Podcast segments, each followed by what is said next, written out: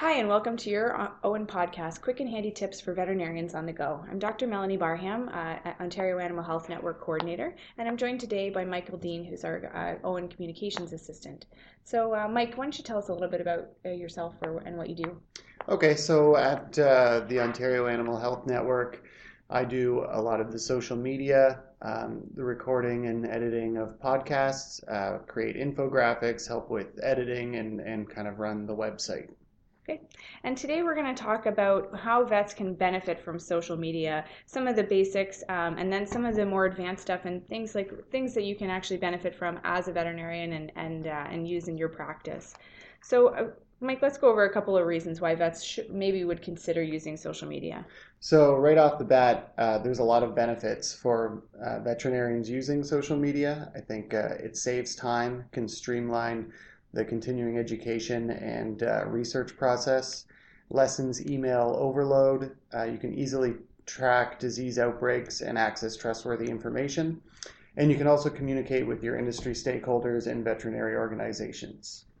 Yeah, and I think one of the things that really struck me when we were looking into uh, whether or not OAHN should do social media was that there were some there were some pretty compelling stats. So a 2012 study from OMAFRA, uh, so that's Ontario, um, st- they found that 84% of the agricultural sector in Ontario reported using social media, which is pretty astounding. And that was in 2012, so quite a few years ago.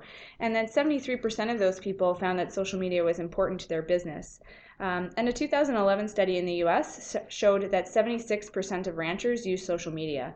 And to me, that I think that's fairly compelling. So, you know, as, as a veterinarian, you should know that your clients are likely on social media participating in that conversation. And the other key thing that I think, if you take nothing else away from this uh, from this podcast, is that social media doesn't have to be super social, and it also doesn't have to be um, about showing pictures of your dinner or saying what you did on the weekend or posting cute pictures of your kids. It can be those things, but um, but it's it can be an awful lot more too. So let's jump right in um, and talk about. So let's you know here we'll tell you how we're gonna how yeah. we're gonna tell you about it. So what we're gonna go over today is uh, what social media is, some of the lingo that will help you get started using Twitter, how to use Twitter, uh, and how to track disease alerts and access trustworthy continue educate, continuing education material. As well as at the end, we'll provide you with some resources if you're interested and want to want to dig further into it. Okay, so Mike, why don't you tell us a little bit about what social media is? So, social media is an umbrella term that is used to describe any website or application that allows the user to interact with others through online conversations, the creation of content, or the sharing of content. So this is true uh, for all the major social media platforms like Facebook, Twitter, Instagram, Pinterest, Snapchat. And as Melanie said, it can be seen as a place where people just share their opinions, but it's also a place for reputable information. So uh, another important note is that social media does not always have to be used in a social way. You can create an account and just observe what others are creating and sharing rather than creating or sharing anything of your own. And Melanie, I know you have a really great uh, metaphor that you've used to describe this in the past. Yeah, so um, so uh, the way that I guess I think about it is that really it's a kind of a one-way mirror. So imagine yourself and you walk into a small room and there's a one-way mirror there, and behind that other one-way mirror is all of your clients and all of the reputable journals that you follow, and all of the re- uh, all of the you know all the industry groups and, and anybody who you'd be interested in getting information from on a regular basis, um, and as well as your clients and colleagues are in this room, and you can listen to whatever they're saying without necessarily having to interact. So at the end of a long day or at the beginning of a long day, um, I think it's a nice way that you can that you can listen to information coming in uh, without necessarily having to give anything back from it um, to it, I guess. And the other thing is is that if you wanted to participate, you can slip something under the door anonymously, um, and you don't and then allow it to join into the conversation, or you can enter the room fully if you so chose. But the option is also there just to stay protected and just listen to what things are going on. So that's the way that I think of it, anyways. And something we'll get to in a bit, uh, but is another part of it is even just looking at this room through a one-way mirror, you can organize those people into different uh, groups. So if you only want to hear the conversations from the producers or your clients, you can do that. Or if you want to hear the conversations just from the veterinary journals, you can do that as well. Yeah, so it can be it's very filterable. So you really you can reduce the amount of people you have to listen to because you don't have to listen to everybody, which is great. Okay, so let's jump right into some of the important Twitter terms so that you so that you know what know what we're talking about a little bit later. So the first one we wanted to go over, which most important uh, Twitter term, is hashtags. So a hashtag is a way to uh, sort and search through information on Twitter to find um, find the information that you want to read. So a hashtag is a word or phrase with no spaces that precedes a hash or pound symbol. So it'd be pound symbol followed by veterinary or pound symbol followed by equine. And when that is included in a tweet, it turns into a link. And if you click on that hashtag, which is a link, it will bring you to all other tweets that are tagged in that way. So it's a way to kind of filter through um, all of the content that's on Twitter so you can easily find and quickly find the information that you want. Great. Just remember, don't put any spaces in there. Yeah, no spaces. And it's also a way if you had something to contribute to Twitter, you can tag it with a hashtag and that would allow other people participating in that conversation to find your tweets. And the other uh, important thing on Twitter, the other important term is the at symbol. The at symbol is um, what directs conversation towards a user on Twitter. So it's a way of essentially um, saying like, hey, so and so, this is something you might find uh, useful, or if you have a question for somebody, use the at sign and that is also their Twitter handle. So our Twitter handle is at ONTAN HealthNet. ONTAN HealthNet, yeah. So it's uh, it's actually faster than sending an email. So if you find a cool link, instead of saying email it, you can just tweet it, and then if you know the person's name, then you can just write it in there. So it's even faster than sending an email to your colleagues or or your associates or whoever else are your clients. So now that we have the two most important Twitter terms down, uh, we're just going to give a bit of background on how you use Twitter and then how you can use it efficiently. So the first thing you would want to do is go to twitter.com. You can sign up for an account. We'll give you the link uh, that we have on the OAHN site that that is kind of a step by step of how to sign up and get your account going. And then you want to decide uh, which organizations you want to follow or which people you want to follow and uh, what kind of information you're wanting to get from that. So if you currently are checking, say, 10 news sites a day, three veterinary journals a day, and also getting emails or um, newsletters from different organizations, a good first step is to find those people on Twitter, follow them, and then you'll have all of that information in one place. So rather than having to click around the net, go to your inbox to find everything, you can follow them. It'll show up on your homepage and then you will uh, just get all the information they will be putting out that one day, but you can scan through it in about five minutes. So one thing you'll find is that most of the major organizations and uh, and journals and whatnot are on Twitter, and they're actually posting things in a very usable way. So it might be worthwhile just even checking it out because even if you think of ten sites that you get those things from, and then trying to trying to find them on Twitter is, is a really good way to get going. So a great way to first start is uh, the site you're going to currently just go to that site. Most of them will have a Twitter icon. You can just click on that and, and press follow, and then you will be following them on Twitter.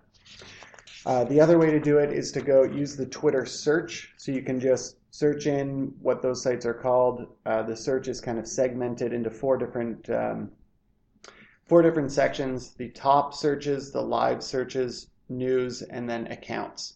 So if you're looking for uh, different organizations, you want when I would want to click the account tab and then you would find their page and be able to follow them. So that's the first step to get uh, these valuable organizations or uh, individuals that you want to follow.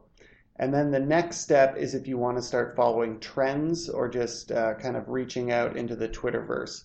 So you do search in a different way for that. So you can go to the search bar again, uh, type in whatever you're interested in. Maybe it's equine, poultry, animal health, and then you would want to click on the top tab and that would give you the most reputable tweets. So those are um, all of the tweets that have been shared the most, liked the most, kind of vetted by, um, by colleagues that would show you what is the most valuable one. So you can go through that. You would find tweets if you put in, say, poultry health, you could find all these people talking about poultry health, and then you can from there, uh, find the accounts that maybe you would want to follow that you'd never heard of before.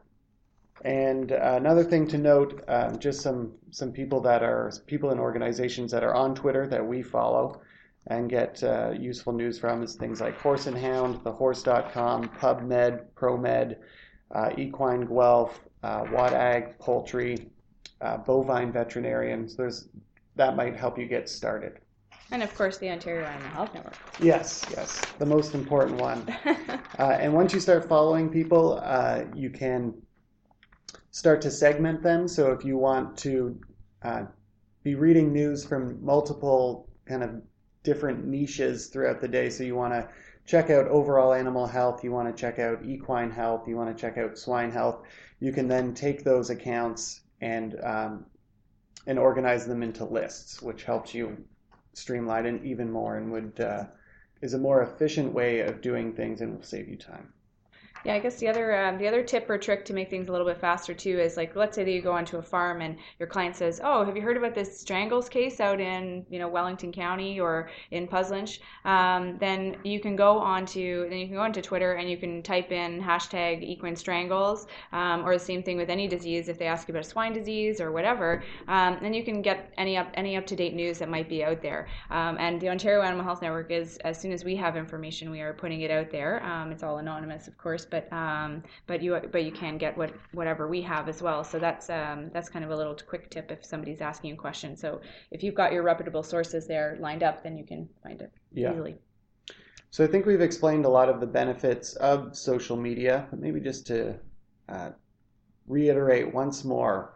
I think uh, the big thing, especially about Twitter, is that it can save you time throughout your day. It can take all those sources, aggregate them into one space. So if you want to set up your Twitter account, you can spend half an hour doing that. And then after that, in five minutes, you would be able to sort through all the news you would see in one day in multiple different different places. Yeah, so it can really help to reduce your email burden if you're feeling like there's an awful lot of emails running through your inbox. And one thing we've heard uh, in the past is that uh, some people are resistant to getting on Twitter because they don't think their colleagues or their clients are on Twitter. But I think what we've found definitely from using Twitter over the last six months is that there's lots of uh, lots of clients, lots of uh, veterinarians, veterinary journals, producers. They're all using Twitter, and it's only the numbers are only growing. Um, and we were going to give a couple of resources. Mm-hmm. So uh, you can go to the OAHN pages on Facebook, which is facebook.com slash Ontario Animal Health Network. You can go to Twitter, Aunt Anne Health Net. Uh, or you can just go to oahn.ca and uh, we will have some links uh, on the on our podcast here that will give you links to all of the resources we've created that give step-by-step guides on how to join and how to use these platforms efficiently. Yeah, and I think we we focus mainly on Twitter as far as the how-to this time, but a lot of the things that we've told you uh, about Twitter, you can use for Facebook too. So if you're using Facebook personally already, you can just augment that and maybe make it into a bit of a CE tool while you're doing your regular stuff on Facebook. Um, so the same thing can be said. You know, you can search for journals, you can search for businesses or organizations, or just um, or just see what's on see see what else is on there. Um, so you can get scholarly articles on there, or you can just follow on, on the Ontario Animal Health Network, and we are posting stuff more than once a day, anyway. So. Mm-hmm. It's a good. That's just a good starting point. We just didn't want to overwhelm everybody with. Yeah. Uh, so we thought we'd focus on Twitter because it is kind of a great tool to aggregate things. Um, but there are lots of other things out there. Yeah, and also if there are any questions, you can always get in touch with us at oahn at uoguelph.ca, and we'd be happy to clarify anything or or do podcasts on uh, other pieces of social media that uh, you would find helpful. Okay. Thanks very much, Mike. Thank you.